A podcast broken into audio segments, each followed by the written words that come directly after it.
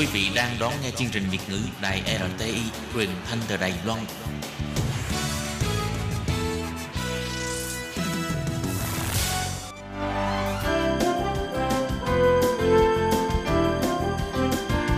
Xin mời quý vị và các bạn đến với chuyên mục Nhìn ra thế giới. Chuyên mục này gồm những nội dung liên quan đến quốc tế,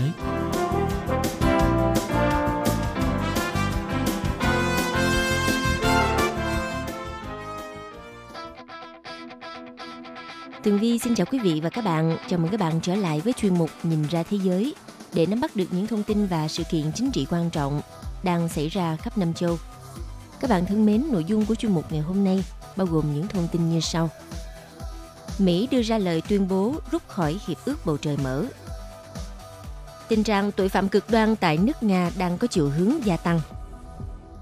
Palestine đưa ra lời tuyên bố rút khỏi mọi thỏa thuận với Mỹ và Israel – chính quyền Bắc Kinh nói sẽ không tha thứ nếu Đài Loan đòi độc lập,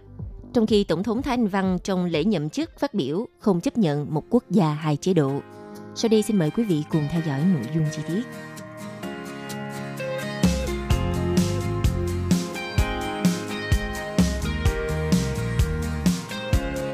Vào ngày 21 tháng 5, Ngoại trưởng Mỹ, ngài Mike Pompeo ra thông cáo báo chí về việc Mỹ quyết định rút khỏi Hiệp ước Bầu Trời Mở – theo Ngoại trưởng Mike Pompeo, vào ngày 22 tháng 5 theo giờ Mỹ, Mỹ sẽ thông báo quyết định của mình tới các nước thành viên và sẽ chính thức không còn là thành viên của hiệp ước này sau 6 tháng. Theo Ngoại trưởng Mỹ, ngài Mike Pompeo cho biết, sau khi cân nhắc cẩn thận và tham vấn với các đồng minh và đối tác chủ chốt, Mỹ nhận thấy rằng việc tiếp tục là thành viên của Hiệp ước Bầu Trời Mở không còn phù hợp với lợi ích của nước Mỹ. Mỹ đã chỉ trích các hành động vi phạm của Nga không những đã cản trở mục đích xây dựng lòng tin của hiệp ước, mà còn gia tăng nghi ngờ và gia tăng các mối đe dọa đối với an ninh quốc gia của Mỹ. Theo Ngoại trưởng Mike Pompeo cho rằng, không chỉ riêng hiệp ước bầu trời mở, Nga còn vi phạm nhiều cam kết và nghĩa vụ khác của mình về việc kiểm soát vũ khí. Ngoại trưởng Mỹ Mike Pompeo chỉ trích Nga trong nhiều năm qua đã từ chối hoặc hạn chế các chuyến bay giám sát của nhiều nước khác đi ngược lại các quy định của hiệp ước về quyền và nghĩa vụ của các thành viên. Ông Mike Pompeo cũng cáo buộc Nga vũ khí hóa hiệp ước bầu trời mở đã biến thỏa thuận này thành một công cụ để mà thực hiện các hành động cưỡng ép quân sự cũng như là nhắm tới các cơ sở quan trọng ở Mỹ và ở châu Âu với các loại vũ khí dẫn đường chính xác. Ngoại trưởng Mike Pompeo nhấn mạnh, mục đích của Hiệp ước Bầu Trời Mở là đóng góp cho an ninh quốc tế nhưng hiệp ước này đã bị làm méo mó nhằm phục vụ lợi ích riêng của Nga. Ông Mike Pompeo nhấn mạnh, Nga phải chịu trách nhiệm về các vi phạm của mình, cũng như tình trạng xói mòn cấu trúc kiểm soát vũ khí hiện nay. Tuy nhiên, Ngoại trưởng Mỹ Mike Pompeo cũng cho biết, Mỹ có thể cân nhắc lại quyết định của mình nếu như Nga quay lại tuân thủ các cam kết của mình đối với hiệp ước này. Hiệp ước Bầu Trời Mở được ký kết vào năm 1992 và có hiệu lực từ năm 2002 với 35 nước thành viên. Hiệp ước này cho phép các bên tham gia thực hiện các chuyến bay giám sát hàng không vũ trang trên lãnh thổ của nhau. Hiệp ước này là nỗ lực quốc tế trên phạm vi rộng nhất cho đến nay nhằm thúc đẩy sự cởi mở cũng như minh bạch của các lực lượng vũ trang và hoạt động quân sự. Tuy nhiên, các bên có liên quan, đặc biệt là Mỹ và Nga, đã liên tục cáo buộc bên kia vi phạm điều khoản của hiệp ước. Và việc Mỹ tuyên bố rút khỏi hiệp ước này là một động thái mới nhất của chính quyền Tổng thống Donald Trump trong việc rút khỏi một hiệp ước toàn cầu quy mô lớn sau khi đơn phương rút khỏi hiệp ước, các lực lượng hạt nhân tầm trung INF ký kết với Nga trước đó.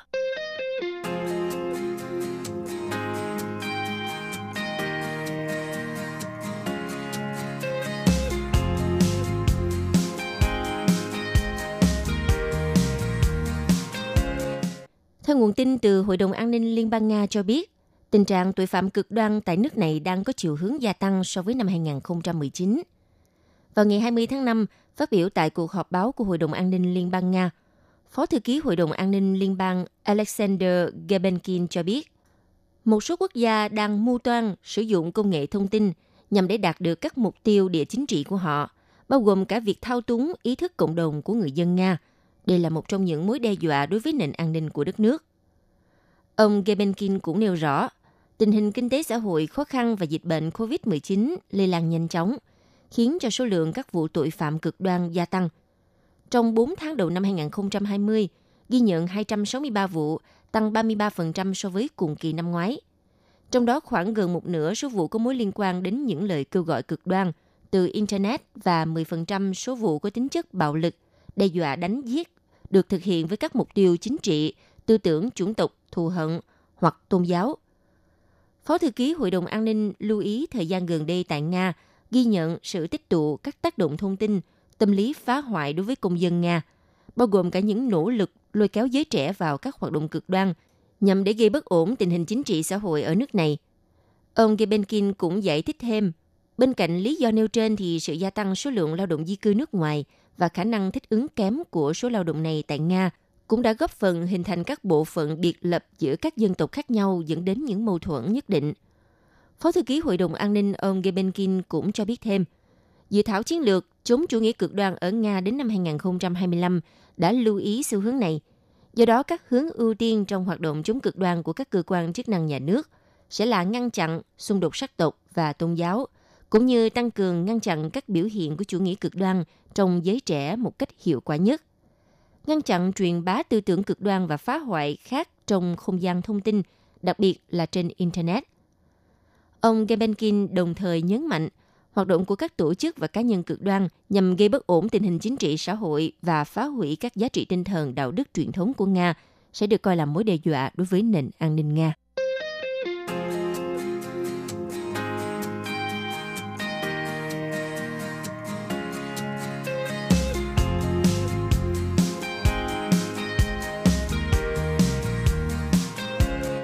Tổng thống nhà nước Palestine ngài Mahmoud Abbas tuyên bố Palestine sẽ rút khỏi mọi thỏa thuận với Mỹ và Israel, song nước này vẫn tiếp tục thực hiện giải pháp hai nhà nước. Tổng thống nhà nước Palestine Mahmoud Abbas tuyên bố vùng lãnh thổ sẽ ngừng tuân thủ mọi thỏa thuận với Israel và Mỹ nhằm để phản đối việc Israel sắp nhập khu bờ Tây. Trong cuộc họp vào ngày 19 tháng 5 vừa qua tại thành phố Ramallah, khu bờ Tây, ông Abbas tuyên bố từ hôm nay Tổ chức Giải phóng Palestine và Nhà nước Palestine sẽ không bị ràng buộc vào tất cả thỏa thuận sơ bộ và chính thức với Mỹ và chính quyền Israel, cũng như tất cả nghĩa vụ nêu trong các thỏa thuận đó, bao gồm những thỏa thuận an ninh. Ông đã chỉ trích Israel đã chiếm đóng lãnh thổ của người Palestine và do đó buộc phải chịu trách nhiệm và thực hiện nghĩa vụ của mình trước cộng đồng quốc tế, cũng như phải chịu mọi hậu quả mà những gì họ đã ghi nên. Ngoài ra, ông Abbas cũng cho rằng Israel có trách nhiệm chăm sóc tất cả người dân đang sống trong khu vực đang bị chiếm đóng. Tuy nhiên, ông cũng tuyên bố Palestine vẫn cam kết thực hiện giải pháp hai nhà nước và sẵn sàng đàm phán với Israel. Đồng thời, lãnh đạo Palestine này cũng gọi Mỹ là một đối tác quan trọng của Israel và cho rằng chính quyền Washington phải chịu toàn bộ trách nhiệm cho việc đàn áp người dân Palestine. Tuyên bố này là động thái phản đối việc Israel tuyên bố sẽ sắp nhập các khu định cư ở bờ Tây, theo quan điểm của Palestine là Israel đang chiếm đóng khu vực này. Trong bài phát biểu, ông Abbas cho rằng tuyên bố hôm ngày 18 tháng 5 của Thủ tướng Israel ngài Benjamin Netanyahu về việc sắp nhập các vùng đất đang bị chiếm đóng đã xóa bỏ Hiệp ước Hòa bình Oslo năm 1993. Hiệp ước Oslo là thỏa thuận quan trọng, định hình tình trạng hiện nay của cuộc xung đột giữa Palestine và Israel – phân chia khu vực quản lý của Israel và nhà nước Palestine.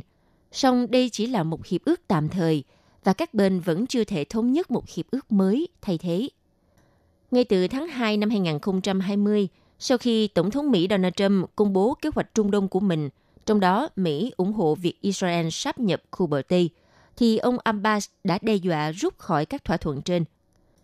Theo nhà báo Ali Abunima, làm việc tại trang mạng chuyên về quan hệ Palestine-Israel The Economic Intifada có trụ sở ở Mỹ. Nhà báo này đã không tin ông Abbas sẽ thực sự hủy bỏ các thỏa thuận trên.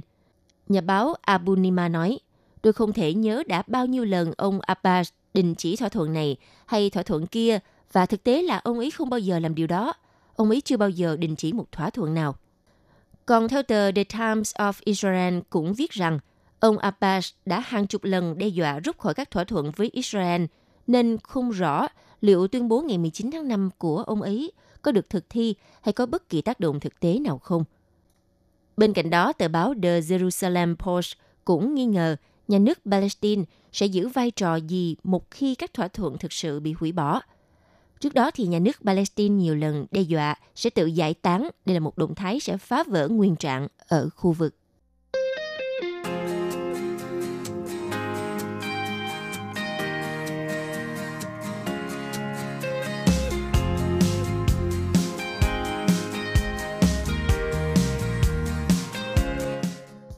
Vào ngày 20 tháng 5 tại Đài Loan đã diễn ra lễ tuyên thệ nhậm chức tổng thống và phó tổng thống nhiệm kỳ thứ 15. Tổng thống Thái Anh Văn đã chính thức tuyên thệ nhậm chức nhiệm kỳ thứ hai với lập trường cứng rắn là không chấp nhận chính sách một quốc gia hai chế độ của Bắc Kinh, đồng thời kêu gọi đàm phán giữa hai bờ eo biển Đài Loan. Trong bài phát biểu nhậm chức, Tổng thống Thái Anh Văn nhấn mạnh quan hệ Đài Loan và Trung Quốc đã có những bước ngoặt mang tính lịch sử. Tổng thống Thái Anh Văn nói, Cả hai bên đều có nhiệm vụ tìm cách cùng tồn tại lâu dài và ngăn chặn gia tăng đối kháng và khác biệt. Tôi nhắc lại các từ hòa bình, bình đẳng, dân chủ và đối thoại. Chúng tôi sẽ không chấp nhận chính sách một quốc gia hai chế độ của Bắc Kinh nhằm hạ giá trị của Đài Loan và làm suy yếu tình trạng hiện tại giữa hai bờ eo biển. Chúng tôi sẽ nhanh chóng có những hành động về vấn đề này. Sau khi Tổng thống Thái Anh Văn tuyên thệ nhậm chức, Ngoại trưởng Mỹ ngài Mike Pompeo đã nhanh chóng gửi lời chúc mừng và ca ngợi bà Thái Anh Văn có lòng dũng cảm và tầm nhìn để lãnh đạo Đài Loan. Theo Ngoại trưởng Mike Pompeo nói trong một tuyên bố, bà Thái Anh Văn đắc cử cho nhiệm kỳ thứ hai. Điều này cho thấy bà đã giành được sự tôn trọng, ngưỡng mộ và tin tưởng của người dân Đài Loan. Khi chúng ta nhìn về tương lai, tôi tin rằng với sự lãnh đạo của bà Thái Anh Văn, mối quan hệ đối tác giữa Mỹ với Đài Loan sẽ tiếp tục phát triển. Cùng ngày 20 tháng 5, Bắc Kinh cũng đã lên tiếng về bài phát biểu nhậm chức của Tổng thống Thái Anh Văn, khẳng định sẽ không khoan dung trước việc lãnh thổ này đòi tách khỏi Trung Quốc. Hãng thông tấn AFP dẫn lời phát biểu của ông Mã Hiểu Quang, phát ngôn viên của Văn phòng các vấn đề Đài Loan thuộc chính phủ Trung Quốc. Ông nói, Trung Quốc có đủ khả năng để bảo vệ chủ quyền quốc gia và toàn vẹn lãnh thổ. Bắc Kinh sẽ không tha thứ cho bất kỳ hoạt động đòi độc lập nào hoặc bất kỳ lực lượng bên ngoài nào can thiệp vào nội bộ chính trị của Trung Quốc. Trung Quốc sẽ luôn tôn trọng chính sách một quốc gia hai chế độ và việc thống nhất Đài Loan là một nhu cầu lịch sử cần thiết mà không bất kỳ ai hay thế lực nào có thể ngăn cản được. Thêm vào đó, ông Mã Hiểu Quang cho biết Trung Quốc sẵn sàng tạo một không gian rộng lớn cho sự thống nhất hòa bình. Đồng thời, chiều 20 tháng 5, Bộ Ngoại giao Trung Quốc cũng đã bày tỏ sự phẫn nộ và lên án mạnh mẽ việc Ngoại trưởng Mỹ Mike Pompeo gửi lời chúc mừng lãnh đạo Thái Anh Văn về buổi lễ nhậm chức. Bộ Ngoại giao Trung Quốc tuyên bố Trung Quốc kêu gọi phía Mỹ sửa chữa ngay những sai lầm. Bắc Kinh sẽ có những biện pháp cần thiết đối với hành động của Mỹ và Mỹ sẽ phải chịu hậu quả cho những hành động đó. Từ khi Tổng thống Thái Anh Văn lên cầm quyền đã không được lòng Bắc Kinh, vì khi đảng Dân Tiến của bà lên cầm quyền thì coi Đài Loan là quốc gia có chủ quyền trên thực tế và không phải là một phần trong một Trung Quốc. Nguyên tắc này coi Đài Loan là một phần lãnh thổ Trung Quốc và được Bắc Kinh coi là nền tảng trong việc xử lý quan hệ giữa hai bờ eo biển. Nội dung bài diễn văn trong lễ nhậm chức hôm 20 tháng 5, Tổng thống Thái Anh Văn nói Trung Quốc phải tìm cách sống chung hòa bình bên cạnh một Đài Loan dân chủ và Đài Bắc sẵn sàng đối thoại với Bắc Kinh. Cả hai bên có nhiệm vụ tìm ra con đường để chung sống lâu dài và ngăn chặn việc làm sâu sắc thêm sự đối nghịch và bất đồng.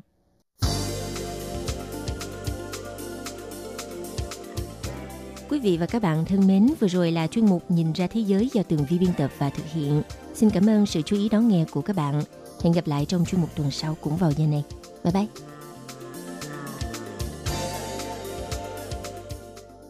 Quý vị và các bạn thân mến, sau đây là email của Ban Việt ngữ ctv a rti org tvk Hộp thư truyền thống của Ban Việt ngữ Việt Nam Miss PO Box 123 gạch ngang 199 Taipei 11199 còn thính giả ở Việt Nam xin gửi đến hộp thư số 104 Hà Nội, Việt Nam.